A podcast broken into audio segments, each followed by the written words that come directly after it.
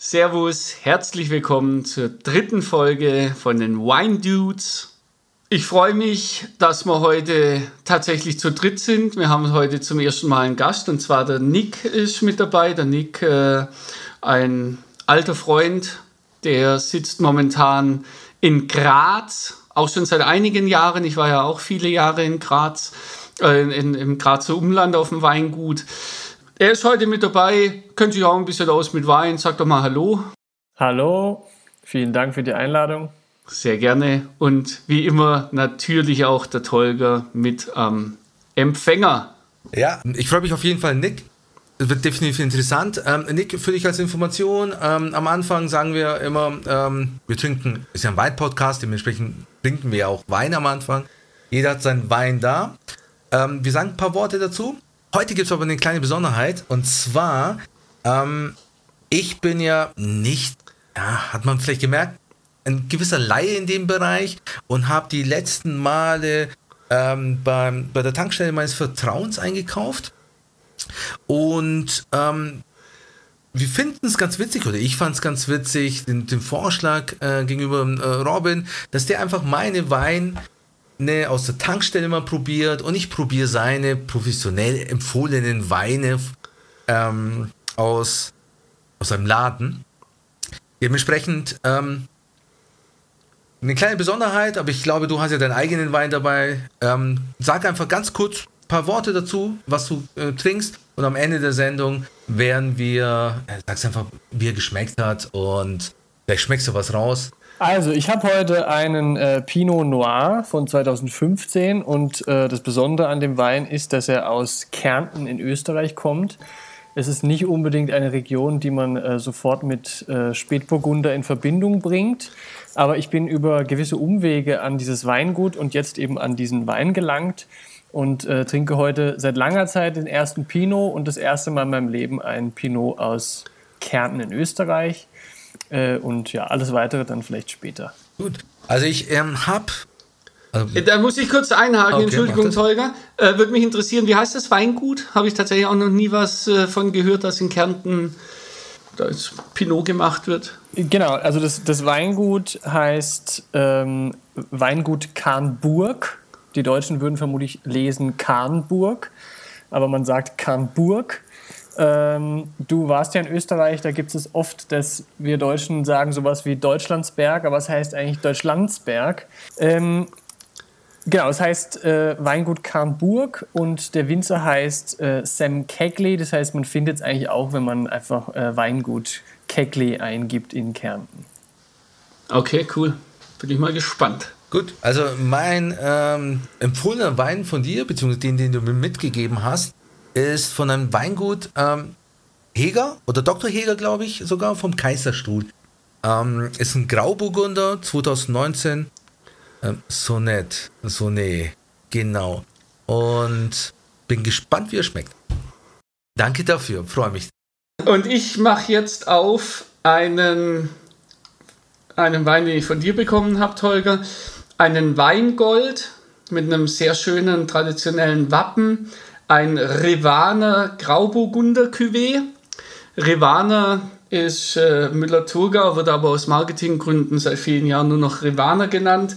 2019 aus Rheinhessen. Feinherb. Perfekt. Ah, Schraubverschluss hat man gehört, oder? Super. Gut, dann werde ich mir jetzt zu Gemüte führen und auf geht's.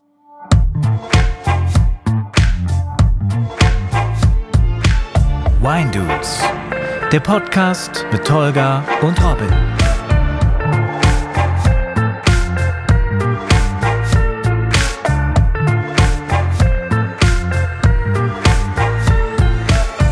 Tolga, wir haben ja letzte Woche noch nicht gesagt, über was wir diese Woche reden wollen. Deswegen die Information jetzt äh, für euch. Wir werden über die zwei wichtigsten Rebsorten in Deutschland reden, die am meisten kultiviert werden, die euch am meisten begegnen werden auf eurem Weg in den Supermarkt oder in Weinfachhandel oder im Idealfall auf, auf äh, im Weingut. Und zwar werden wir heute über Riesling und Spätburgunder reden. Die zwei wichtigsten Rebsorten, einmal in Weiß, der Riesling, und einmal in Rot, der Spätburgunder. Und jetzt muss ich tatsächlich ein paar trockene Zahlen vorneweg schicken. Wir haben 68.000 Hektar Weißwein und 35.000 Hektar Rotwein, dass man damals so eine Relation hat. Wir bauen deutlich mehr Weißwein an als, äh, als Rotwein. Okay. Das spiegelt auch den Markt dann wahrscheinlich wieder, oder? Also die, die Erfahrung hast du auch, dass der Weißwein. Also ich, ich habe das Gefühl, dass der Weißwein auf jeden Fall in Deutschland mehr geht. Dementsprechend wird sich jetzt die Anbaufläche auch widerspiegeln in meiner Meinung, dass Ja, also- Weißwein öfters angebaut wird. Deutschland ist allein durch die klimatischen Bedingungen tatsächlich dafür prädestiniert, Weißwein herzustellen, weil es relativ kühl ist bei uns. Deswegen ist diese Aufteilung bei uns so, weil die Winzer pflanzen natürlich auch das, was sie am besten, was am besten ausreifen kann und was die besten Ergebnisse bringt. Und das ist bei uns in Deutschland nun mal eher der Weißwein. Nick, hast du eine Ahnung, was, was ist bei Österreich, wenn wir jetzt mal kurz rüberblicken, die wichtigste Rot- und Weißwein-Rebsorte in Österreich? Boah, da muss ich sagen, äh, das weiß ich nicht, aber ich würde jetzt schätzen, dass bei Rot ist es entweder Blaufränkisch oder Zweigeld. Ich würde vermutlich sagen Blaufränkisch. Und bei Weiß würde ich sagen, oh, peinlich, äh, vielleicht Welschriesling? Nee, nee, es ist ja Ste Steiermark. Was tut dir im Merkur am häufigsten begegnen, wenn du durch das äh, Weißweinregal rennst? Ähm, das ist jetzt interessant, weil ich gar nicht, also keine Ahnung, ich würde jetzt äh, vermutlich dann Sauvignon Blanc. Oh Mann, das ist echt krass. Ich überlege mir, ob ich das nochmal rausschneiden werde. Um, hä- also, ja. ja, grüne Veltliner. Ich dachte, das wäre so offensichtlich. Ich dachte, die Frage, die kann man stellen. Ja, du hast recht, aber den, den trinke ich nie. Ah, ich auch Ah, ja. nicht, aber Gut. grüne Veltliner und Zweigel wäre es gewesen. Okay, gut. Lasst ruhig drin, lasst ruhig drin. Nee, so- so- Also ich kann es nochmal noch mal machen, mir ist wurscht. das auch drin lassen, oder? Ja gut, lass was drin. Dann schneide ich das jetzt raus. Und dann, vielleicht ist das auch noch drin. Das ist eine riesen Überraschung für euch. Also in Österreich ist der grüne Veltliner und der Zweigelt. Aber die bauen wahrscheinlich ähnlich an, oder? Also Weißwein, Rotwein vom Verhältnis her. Oder sind da die klimatischen? Nee, ich glaube, die klimatischen Bedingungen sind dort genauso wie hier. Zwischen den Bergen. Ja, also es ist auch so, dass der grüne Veltliner als äh, die Hauptrebsorte mit 33 Prozent gegen den Zweigelt als Hauptrotweinsorte 14 Prozent. Da sind wir ziemlich genau auf dem Niveau, was Deutschland äh, mit Riesling und Spätburgunder ist, haben wir, haben wir da auch in Österreich. Also da sind wir klimatisch nicht so weit auseinander.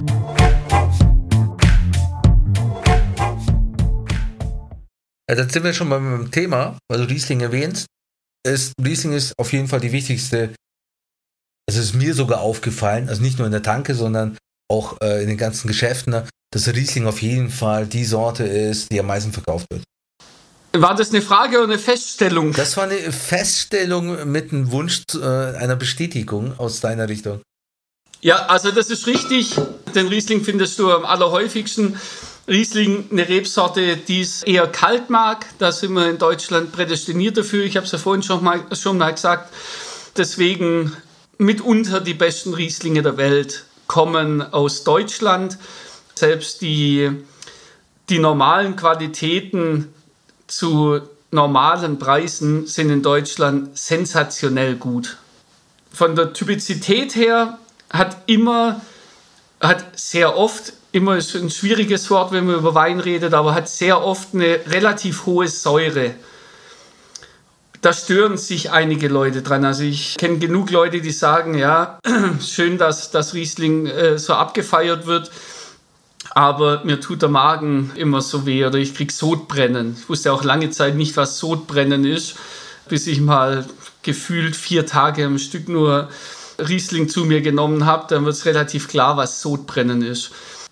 Das kommt von der hohen Säure und jemand, der da empfindlich drauf ist, für den ist das natürlich eine unangenehme Geschichte und die bringt der Riesling einfach mit. Aber das ist Riesling, so muss Riesling schmecken. Riesling braucht eine knackige Säure. Riesling muss ein klein bisschen wehtun, ohne das bös zu meinen. Habe ich euch abgehängt oder versteht das so ungefähr? Ich verstehe das sehr gut. Danke, Nick, aber du bist auch betrunken, oder? nein, nein, nur tatsächlich ist der Riesling, ist der Riesling tatsächlich äh, der Wein, der mich zum Weintrinken gebracht hat.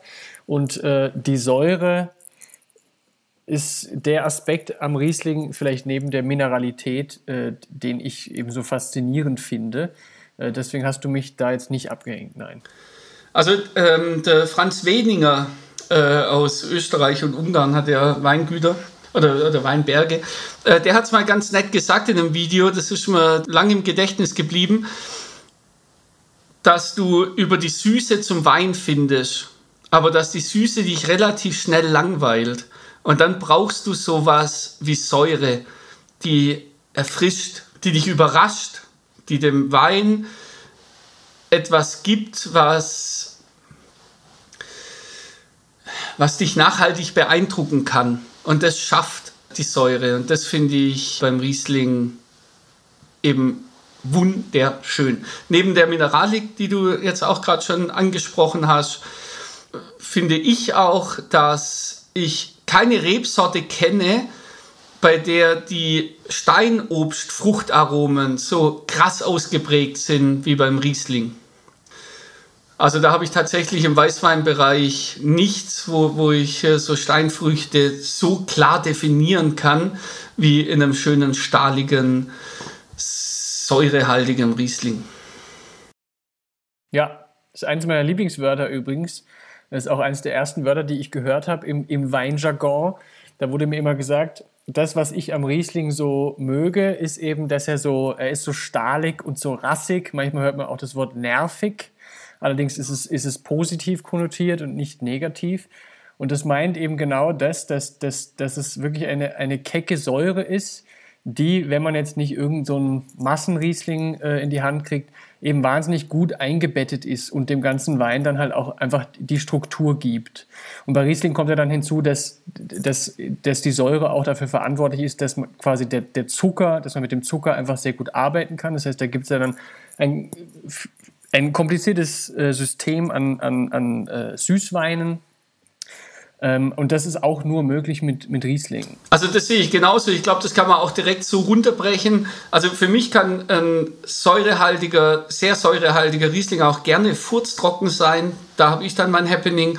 Aber die ganzen Süßweine, um das kurz einmal runterzubrechen auf einfache Worte, die ganzen Süßweine, Eiswein und so weiter funktionieren mit Riesling deswegen so gut, weil die Säure der Süße gegenübersteht. Und diese, dieses Spiel, das da entsteht zwischen Süße und Säure, das ist das, was auch Süßweine erträglich macht oder interessant macht. Für, also ich sage erträglich, weil ich nun mal kein Süßwein-Fan bin.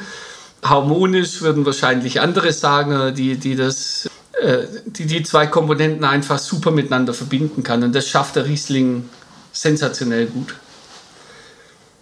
Also vielen Dank äh, an euch beiden Profis für die ganzen Informationen, die ihr jetzt über den Riesling gegeben habt. Äh, mir wäre auf jeden Fall mal wichtig, also ähm, wenn jetzt jemand mit dem Riesling anfangen will, ähm, gibt es da irgendwelche Sachen, auf die ihr achten soll oder äh, würdet ihr beide da jetzt ähm, einen Riesling empfehlen oder eine Riesling ähm, empfehlen, auch vielleicht aus Österreich, die man ähm, einfach mal angehen könnte, wenn man sagt, gut, okay, ich probiere mal einen Riesling aus, ich will mal in die Ecke mal reinstoppern. Okay, ähm, also ich übergebe das gleich an den Robin, weil der da sicher äh, der, der Experte ist. Äh, zu Österreich kann ich da nichts sagen. Äh, es gibt zwar hier Riesling, aber da kenne ich mich wirklich überhaupt nicht aus. Und da ich, da ich quasi zum, zum Wein gefunden habe durch deutsche Rieslinge, äh, bin ich da nach meinem Umzug nach Österreich, habe ich mich quasi erstmal hier ein wenig durchprobiert und da war der Riesling nicht im Vordergrund. Äh, was ich empfehlen würde, aber es ist keine Profimeinung, sondern einfach mal quasi ein persönlicher Erfahrungsbericht ist, äh, ich habe zum Riesling gefunden eben durch durch sehr mineralische Rieslinge und die findet man zum Beispiel, das ist nur ein Beispiel, an der Nahe äh, da gibt es zum Beispiel äh, den Winzer Dönhoff, da hat äh, ein, Befreunde, äh, ein, ein, ein, gemeinsamer Freund von Robin und mir auch äh, eine Ausbildung gemacht.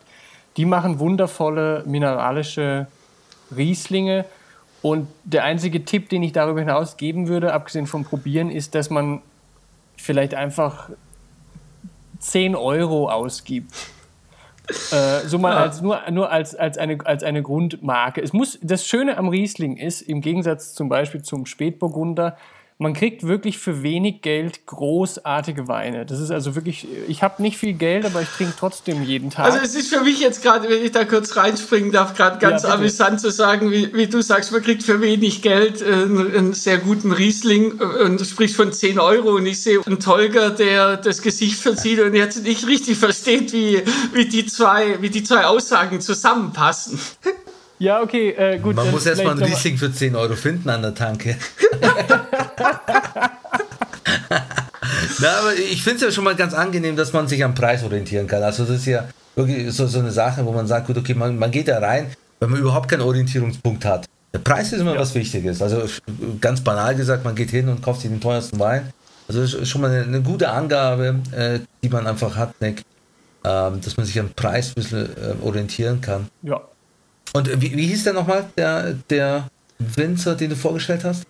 Ja, das, ist nur einfach ein Beispiel. Das ist der Dönhoff, heißt der, okay. und der ist eben von der Nahe. Aber man kann im Prinzip bei Riesling ähm, kann man nicht viel falsch machen, weil es gibt ein sehr großes Gebiet in, in der Mitte von Deutschland, wo eigentlich alle Rieslinge sehr gut sind. Also der absolute Klassiker ist immer die Mosel. Das heißt, wenn man einen Mosel-Riesling aus einer sehr langgezogenen Flasche für, sagen wir, 8 bis 10 Euro kauft, kann man in den meisten Fällen sicher sein, dass man einem echten Riesling begegnet. Ähm, und ja, als Einstiegstipp, als oberflächlichen würde ich das mal nennen. Ich habe es, glaube ich, in der äh, ersten oder zweiten Folge schon mal zum Besten gegeben. Kauft euch einfach mal fünf Rieslinge. Nimmt das Geld in die Hand, nimmt von mir aus auch mal einen für drei Euro, aber nimmt auch welche für zehn und auch gern mal einen für 15. Und dann probiert sie einfach mal gegeneinander.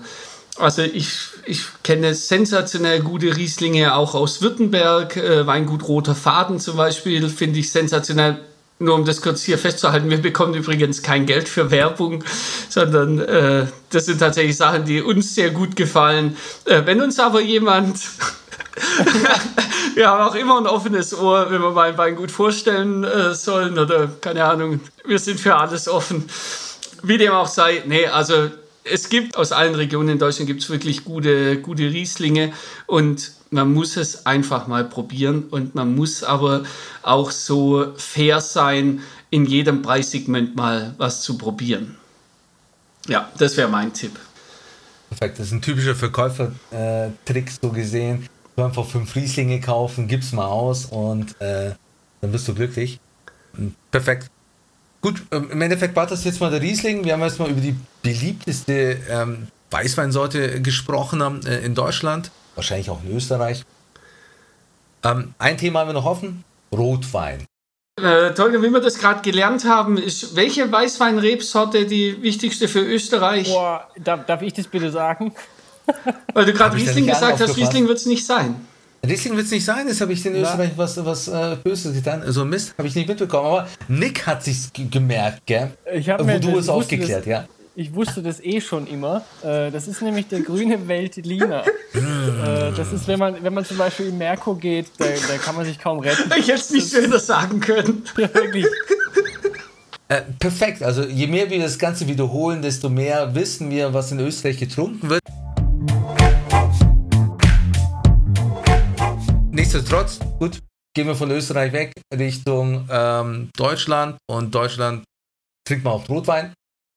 Dementsprechend kannst du auf jeden Fall noch sehr viele Fakten über diesen Bereich loswerden. Genau, so Rotwein, wir haben es ja gesagt, heute reden wir über einen Riesling und über einen Spätburgunder. Das heißt, die wichtigste Rotwein-Rebsorte in Deutschland ist der Spätburgunder. Der Nick hat vorhin, als er seinen Wein vorgestellt hat, von Pinot Noir gesprochen. Das ist natürlich das französische Wort für Spätburgunder. Pinot Nero sagen, ich glaube, die Italiener Pinot Negro, bei den Spaniern Blauburgunder, ich glaube sogar auch Österreich wird teilweise Blauburgunder, auch im, im osteuropäischen Raum. Naja, also es gibt viele Bezeichnungen für einen Spätburgunder. Wir hier im deutschsprachigen Raum sagen Spätburgunder. Es gibt aber auch, auch viele Winzer, die Pinot Noir draufschreiben, was dann aber eben auch Spätburgunder ist. Alle Weine aus äh, der Rebsorte verbindet eher die verhaltene Fruchtigkeit und eine wunderschöne Eleganz. Die Trauben haben sehr, sehr dünne Schalen. Dadurch hat man einen relativ geringen Farbstoffgehalt. Die Farbstoffe, gehen wir nochmal in Folge 1 zurück, Tolga. Die Farbpigmente sind wo angesiedelt? In der Schale. Sehr gut. Und werden ausgelöst durch die. Keine zwei Fragen hintereinander heute. So, let's me und durch die Gärung werden die Farbpigmente aus den Beerenhäuten gelöst. Das ist richtig toll. Du warst so, als ob du es gesagt hättest. Äh, so. Und der Spätburgunder hat äh, sehr, sehr dünne Schalen. Deswegen sind es auch äh, oft sehr, sehr helle Weine. Die Weine sind immer und alle, versuche ich nicht zu sagen, aber sind sehr oft und sehr viel, sind sehr fein und sehr elegant. Du hast keine Blender. Blender für mich immer zum Beispiel ein Cabernet Sauvignon aus den USA. Das ist ein richtiges Kraftpaket. Das sind, das sind Kraftprotze, das sind, ihr könnt es euch vorstellen, wie Bodybuilder. Das sind Bodybuilder, die bauen sich vor dir auf mit einem Stiernacken. Da kriege ich erstmal ein bisschen Respekt. Die sind sofort da. Ein Spätburgunder, der ist elegant, der tänzelt, der, der ist ein bisschen schlaksig. Also so ein bisschen wie ich, sage ich mal. Vielleicht schneide ich das auch lieber raus, aber. Lass es bitte drin, ganz ehrlich. Wir wollen, wir wollen deine Lügen hören. Definitiv. Du schlachsiger Winzer.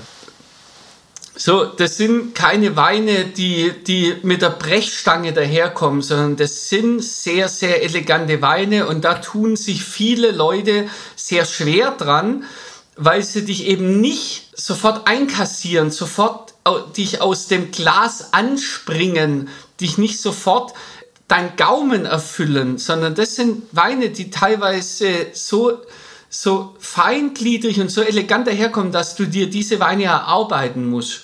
Und das finde ich persönlich wieder wunderschön und extrem interessant. Aber für einen Neuling im Wein sind sie oft ein bisschen nichtssagend. Das ist jetzt tatsächlich nicht bös gemeint, aber du musst dich doch sehr in, in diese Rebsorte rein verkosten. Und da würde ich jeden, jeden bitten, der das hört, auch euch zwei, äh, Nick, du bist ja jetzt gerade dabei, dich in den Pinot Noir rein zu verkosten. Man muss sich diese Zeit und diese Muße nehmen, sich dem Spätburgunder anzunähern, weil wir tatsächlich sensationell gute Spätburgunder machen. Dich jetzt äh, tänzelnd vorzustellen äh, mit einem Spätburgunder in der Hand, finde ich jetzt auf jeden Fall angenehm. Ähm, mich würde jetzt mal ein bisschen ah, ein paar Fakten vom, vom Nick mal interessieren. Denn ähm, Nick, du bist ja äh, Philosophiestudent, das finde ich ja ganz toll, weil in, in, ja, es ist so, so eine, ein Vorurteil. Ich finde Philosophie und Wein passen einfach perfekt zusammen. Und ich bin mir sicher, viele Leute werden mir einfach äh, zustimmen. Ähm, findest du das auch? Also bist du wirklich gerne so ein Weintrinker und ähm, kannst du es sogar philosophisch begründen? Also, äh, ja, ich würde dir zustimmen. Ich glaube, der Wein hat zwei wichtige Anknüpfungen an die Philosophie. Erstens, die Philosophie macht äh, einen häufig depressiv und dann kann man sehr gut kontern mit, äh, mit äh, Genussprodukten, äh, wie zum Beispiel dem Wein. Aber es gibt eben auch die zweite Seite, die ähm, nicht, nicht so, ich sag mal, melancholisch ist. Äh, und zwar finde ich, dass tatsächlich der Wein betrachtet werden kann als eine Art Kunstform. Das klingt vielleicht etwas abgehoben und es ist auch sicherlich nicht auf den ersten Blick oder auf den ersten Riecher oder auf, auf das erste Glas ersichtlich, aber ich glaube, wenn man sich wirklich mit, mit Wein auseinandersetzt, egal ob man jetzt wirklich gut drin ist, äh, zu erklären, was man dabei empfindet oder ob man wahnsinnig viel Faktenwissen im Hintergrund hat äh, oder nicht. Äh, ich glaube, der Wein ist wirklich ein, ein Kunstprodukt und das merkt man gerade bei Winzern, die sich wirklich Mühe geben, äh, quasi die, die Region darzustellen, die Rebsorte herauszuarbeiten und so weiter. Äh, und insofern würde ich sagen, es gibt schon eine, es gibt schon eine Verbindung zwischen Philosophie und Wein, aber ich würde, ich würde eher sagen, dass, dass die Verbindung mehr eine ist zwischen Kunst und Wein. Ähm.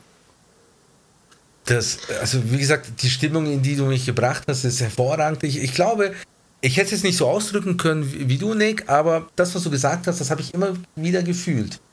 Und dementsprechend danke ich dir auf jeden Fall für dieses äh, Statement jeder, der schon mal, der schon mal, der, die, der, diese, der dieses warme Betrunkensein von Wein gespürt hat. Also wenn man zum Beispiel, ist jetzt ein kitschiges Bild, aber wenn man im Winter eine Flasche Rotwein wegtrinkt, das ist dann sogar fast schon egal, ob die jetzt wahnsinnig gut ist oder, oder nur Mittelklasse das ist auch wirklich eine andere Art der Betrunkenheit. Ich hoffe, das sprengt jetzt nicht den Rahmen, aber es ist wirklich so ein, es ist wirklich so eine warme, man fühlt sich wie im Mutterleib. Man ist, es ist einfach alles in Ordnung. Wenn ich mir jetzt eine halbe Flasche Wodka, Wodka gebe, dann bin ich zwar auch betrunken, aber das hat, das hat nichts, das hat nichts mit tieferen Gefühlen zu tun. Also Nick, ich kann das tatsächlich nachvollziehen. Ich weiß ziemlich genau, was du meinst. Ich bin nur auch ziemlich sicher, dass wir viele Zuhörer haben, die nicht dieses Level haben und jetzt sofort die äh, Schnappatmung bekommen haben, als du von einer Flasche Rotwein, die ich trinke, ich gehe davon aus, viele werden einfach ein Glas trinken oder, oder eine halbe Flasche. Direkt mit einer Flasche einzusteigen ist, also ich verstehe das. Aber ich finde aber, ich finde, man muss die Leute ja äh, nicht nur fördern, sondern auch fordern. Ihr müsst auch eine ganze Flasche trinken. Also sehe ich genauso. Ich, ich finde, das Ziel äh, sollte ja sein bei uns im Podcast, dass wir Leute animieren, mehr Wein zu trinken. Und wenn einer, wie du es jetzt vorgeschlagen hast, fünf Rieslinge äh, irgendwie kauft, sollte er schon irgendwie so das Ziel haben, jeden Abend eine Flasche Wein einfach zu trinken. Einfach auch nicht nur zu wissen, in welche Richtung es geht, Riesling-technisch oder Spätburgunder-technisch, sondern um einfach dieses Gefühl zu haben, im Mutterleib einfach drin zu sein. Das heißt, ah. er weiß danach, wie es bei der Mama früher war, und er weiß danach, was für ein Riesling ihm definitiv nicht schmecken würde, wenn er noch bei der Mama im Bauch ist. Das äh, sollten wir den Leuten vermitteln und ich finde, Nick hat es echt gut auch mit reingebracht.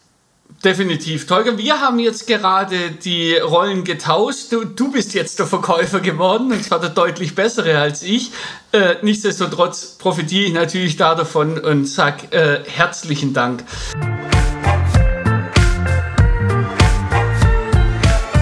Ich hoffe, dass wir, dass wir da jetzt euch die zwei wichtigsten Rebsorten mit viel rechts und links raus ein bisschen näher bringen konnten. Also wundert euch nicht, wenn ihr das nächste Mal Wein einkauft, warum ihr relativ häufig einen Spätburgunder seht, warum ihr relativ häufig einen Riesling seht. Jetzt wisst ihr, das sind bei uns in Deutschland die zwei allerwichtigsten Rebsorten, die zwei am meisten kultiviertesten äh, Weinreben. Es sind sensationelle Weine, die aus diesen Weinreben entstehen. Und äh, wir hoffen, da haben wir euch jetzt ein klein bisschen einführen können, wenn ihr noch äh, Fragen dazu habt. Für jede Frage, die wir schuldig geblieben sind, lasst uns doch ein Like da. du bist so Das ist das beste Konzept, was ich je gehört habe.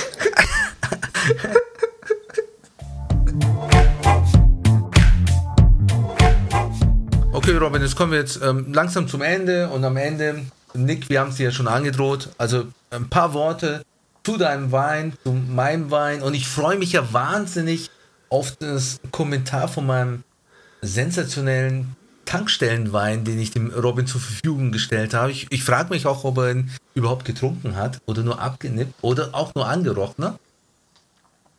Ähm, ich würde sagen, Nick, fang mal an. Du hast ja einen Wein getrunken, über den wir geredet haben. Dementsprechend genau. bin ich schon mal gespannt. Also ich habe eben einen Spätburgunder oder wie ich vorhin gesagt habe, Pinot Noir. Also eben man, man begegnet oft diesen beiden ähm, Wörtern im Glas. Äh, es ist wie gesagt etwas untypisch, weil er aus einer Gegend kommt, in der man den eigentlich jetzt nicht typischerweise findet. Ähm, er war vorher noch etwas verschlossen, obwohl er von 2015 ist. Hat sich jetzt aber etwas geöffnet. Das heißt, also am Anfang brauchen Weine manchmal ein bisschen, gerade Rotweine, äh, um quasi die ganzen Aromen zu entfalten, die in ihnen drin stecken. Ja, und jetzt haben wir tatsächlich von der Farbe einen, einen eher hellen Wein. Also auch da sieht man schon, dass es eben, dass er eher, zurückhaltend ist. Ähm, wir haben eine sehr ähm, fruchtige Aromatik. Ich bin leider nicht so wahnsinnig gut äh, darin, äh, da jetzt einzelne Dinge zu, zu differenzieren. Der Robin ist da ein, ein wahrer Profi. Äh, aber es ist definitiv sehr fruchtig und ein klein wenig mineralisch. Äh, Im Geschmack war er dann vorhin noch etwas verschlossen und ein bisschen opulent. Äh, jetzt mittlerweile ist er genauso fein, wie, wie der Robin das vorhin gesagt hat. Also eben die zeichnen sich sehr oft durch eine, durch, durch eine, durch eine ähm, ja, Filigranität aus, ähm, zu der der Wein aber tatsächlich erst innerhalb der letzten halbe Stunde, halben Stunde in, in meinem Glas äh, reifen musste. Ähm, ja. Du hast vorhin gesagt, er heißt Sam Sam Kegley. Das hört sich für mich sehr amerikanisch an. Ach so, ja, genau. Ich wusste jetzt nicht, wie weit ich da. Also, also, nee, also mich würde jetzt interessieren, die Amerikaner, also ich habe ja auch schon Pinot Noirs aus Amerika getrunken, die waren dann schon aber wieder ein bisschen fett und ein bisschen angeberisch und ja. teilweise so weit möglich auch ein bisschen Bodybuilder-mäßig, die einfach ein bisschen weniger Steroide zu sich genommen haben, aber es war schon klar, dass die sie fetter produziert haben das würde mich jetzt tatsächlich ausgesprochen äh, okay. interessieren, ob das ist der, ist der amerikanisch, ist es ein fetter Hund oder will der das sein? Oder ist es tatsächlich, weiß nicht, was für ein Bild wir jetzt vorhin produziert haben, der äh, nackte, tänzelnde, elegante Robin im Weinglas? Äh, weder noch. Und also, genau, ich wollte jetzt vorher nicht, nicht ausufern. Es gibt einiges zu, zu dem Winzer und zu dem Weingut zu sagen. Es ist mir ein sehr, sehr liebes Weingut. Sie machen ausgesprochen äh, tolle Weine, vor allem Weißweine. Ähm, am Anfang, als ich den im Glas hatte, hatte ich tatsächlich kurz, und es hat mich fast enttäuscht, weil ich eben das Weingut so sehr mag, hatte ich eben kurz dieses, was, Robin, du hast es gerade beschrieben, was man eben als dieses marmeladige, äh, überbordend fette, also eben dieser Bodybuilder, den hatte ich kurz im Glas und habe mich schon erschrocken. Das hat sich aber tatsächlich jetzt ausgelüftet. Was man noch hat, und da, da merkt man, der, der, könnte vielleicht einfach noch etwas liegen bleiben, der hat noch sehr stark so äh, Barrique-Vanille-Töne. Manche mögen das, äh, manche eher weniger, ich eher, eigentlich eher weniger, aber da ich weiß, dass, der, also dass das im, im Laufe der Zeit weggeht und dass ich den jetzt quasi einfach etwas zu früh aufgemacht habe, äh, stört mich das jetzt nicht weiter. Ich werde die Flasche für heute wegstellen und dann einfach in den kommenden Tagen nochmal trinken. Aber eben alles, was du vorhin äh, rebsortentypisch beschrieben hast, findet sich auf jeden Fall in diesem Wein. Okay, cool. Ach so, genau. Und übrigens, der, der, der Sam Kegley ist tatsächlich Texaner, hat aber zum Wein erst in Österreich gefunden. Das heißt, der ist dann irgendwann äh, als junger Mann nach Österreich gekommen, hat Musik studiert und dann irgendwann gemerkt, er will Wein machen. Tolga, was hattest du? Ähm, du weißt ja genau, was ich habe. Ich habe einen Grauburgunder 2019 äh, Sonnet ähm, von einem Dr. Heger. Ich habe mich tatsächlich schlau gemacht, ähm, um wer das Ganze ist. Ähm, ist ein anscheinend ein Klassiker vom Kaiserstuhl. Habe ich es nicht rausgeschmeckt. Ich habe auch nicht rausgeschmeckt, wie es im Internet drin steht, dass es dort Zitrusfrüchte geben soll und ein bisschen nach, nach Birnen schmeckt. Nee.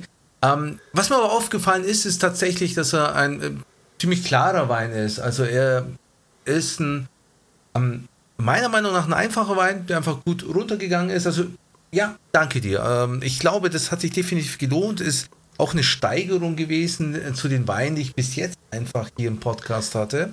Auch, ähm, also für, ich, dich persön für dich persönlich eine Steigerung, dass du sagst, okay, das, das hat mir jetzt wirklich mehr Geschmackserlebnis gegeben? Also ganz ja, ernsthafte definitiv. Frage. Ja, definitiv. Also es äh, war auf jeden Fall ein Wein, wo ich sage, okay, äh, es geht in die richtige Richtung.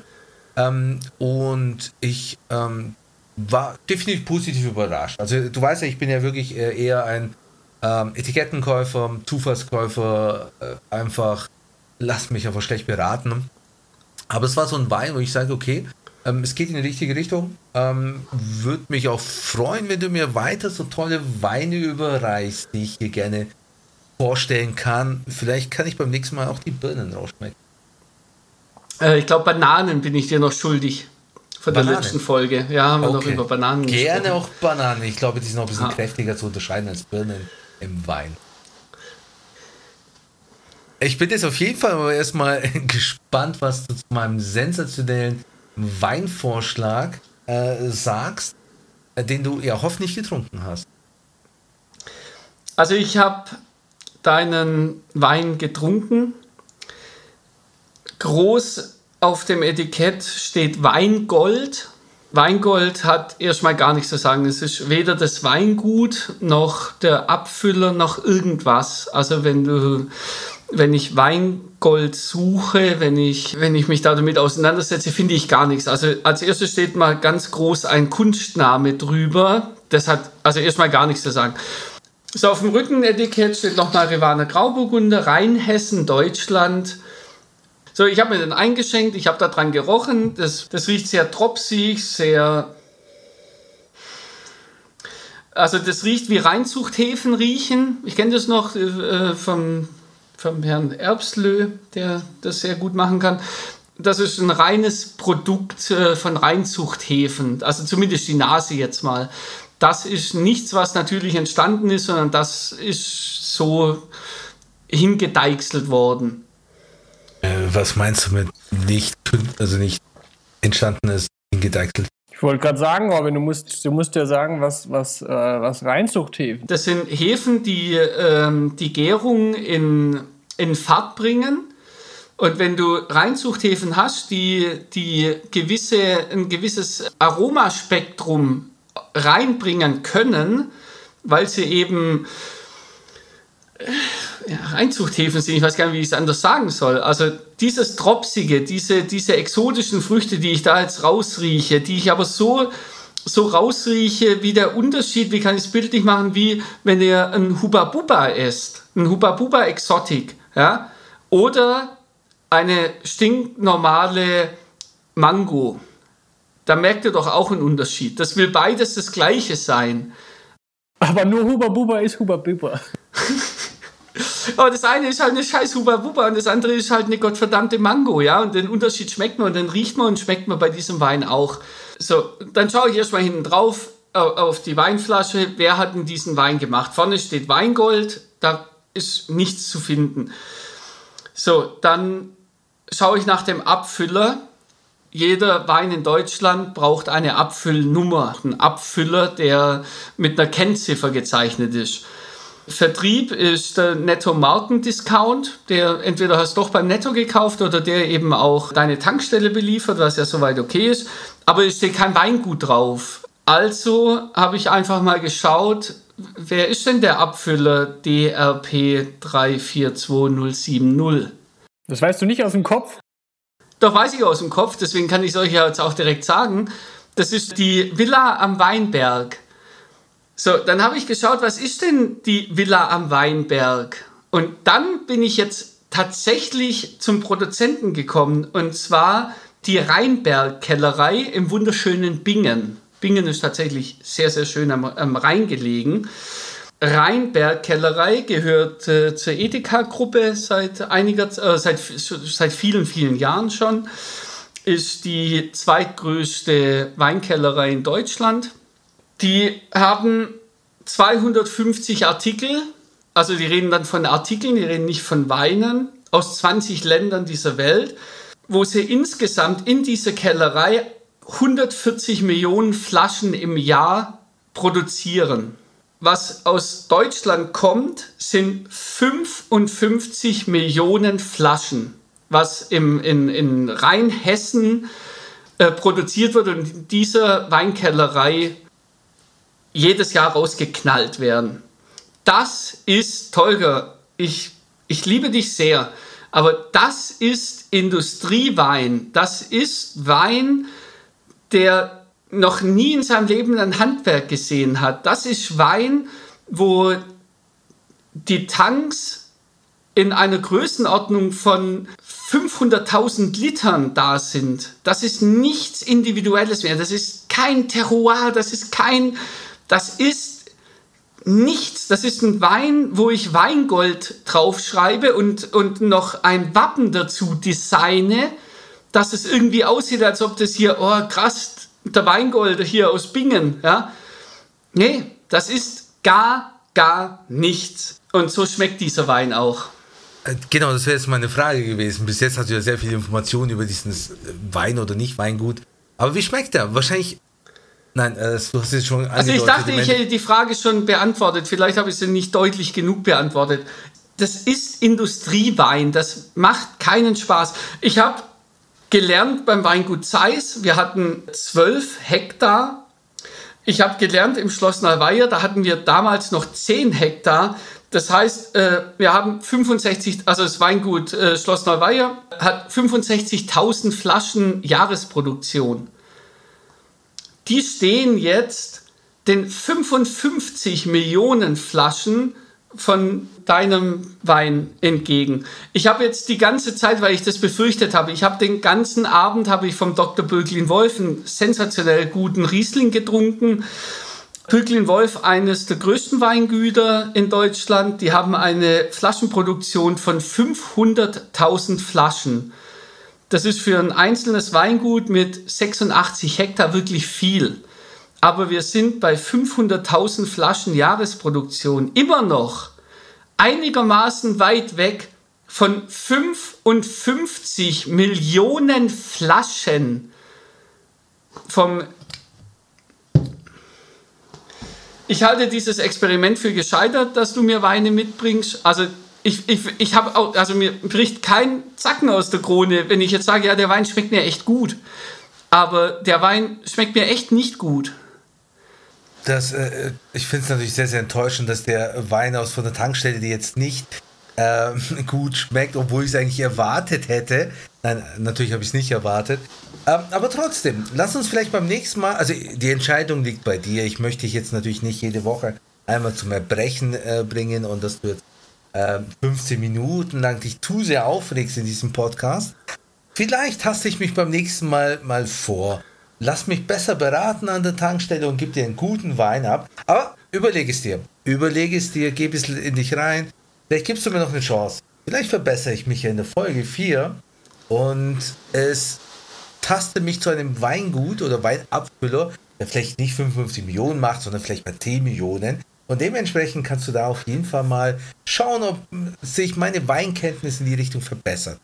Gleich ein ah. Wein mit Bananengeschmack. Und dann tastest du die mal ein bisschen das bin ich dir noch schuldig, das bekommst du auch noch rein. Ich würde tatsächlich, dass, da wir heute jetzt äh, erstmalig und möglicherweise auch einmalig einen Gast da haben, würde ich tatsächlich ähm, Nick die finale Entscheidung über die nächste Folge geben. Behalten wir das bei oder nicht? Also ich glaube, das ist eine sehr schwierige Frage. Ich finde das, das Experiment äh, tendenziell eigentlich lustig und interessant. Aber natürlich sollte es eine gewisse Balance geben und ich weiß nicht, wie man diese Balance herstellen kann, außer über den uncharmanten Faktor des Geldes. Das heißt, wenn ihr euch vielleicht auf eine Rebsorte oder ein Gebiet einigt und auf ein Preisniveau, das heißt zum Beispiel sagt ihr, so, wir trinken jetzt nächstes Mal Riesling im Bereich von 8 bis 20 Euro. Ich glaube, dann käme es nicht zu solchen großen Diskrepanzen, wie es jetzt der Fall ist. Die, also grundsätzlich ein sehr sympathischer Gedanke. Die Gefahr, die ich jetzt sehe, ist, dass wenn wir einen Riesling zwischen 8 und 10 Euro äh, anvisieren, bringt mir der Tolga einfach äh, vier Flaschen mit. ja, aber hast du ja auch gewonnen. Nein, ich fand nur Spaß. Nein, also ja, lass uns das nächste Woche nochmal probieren.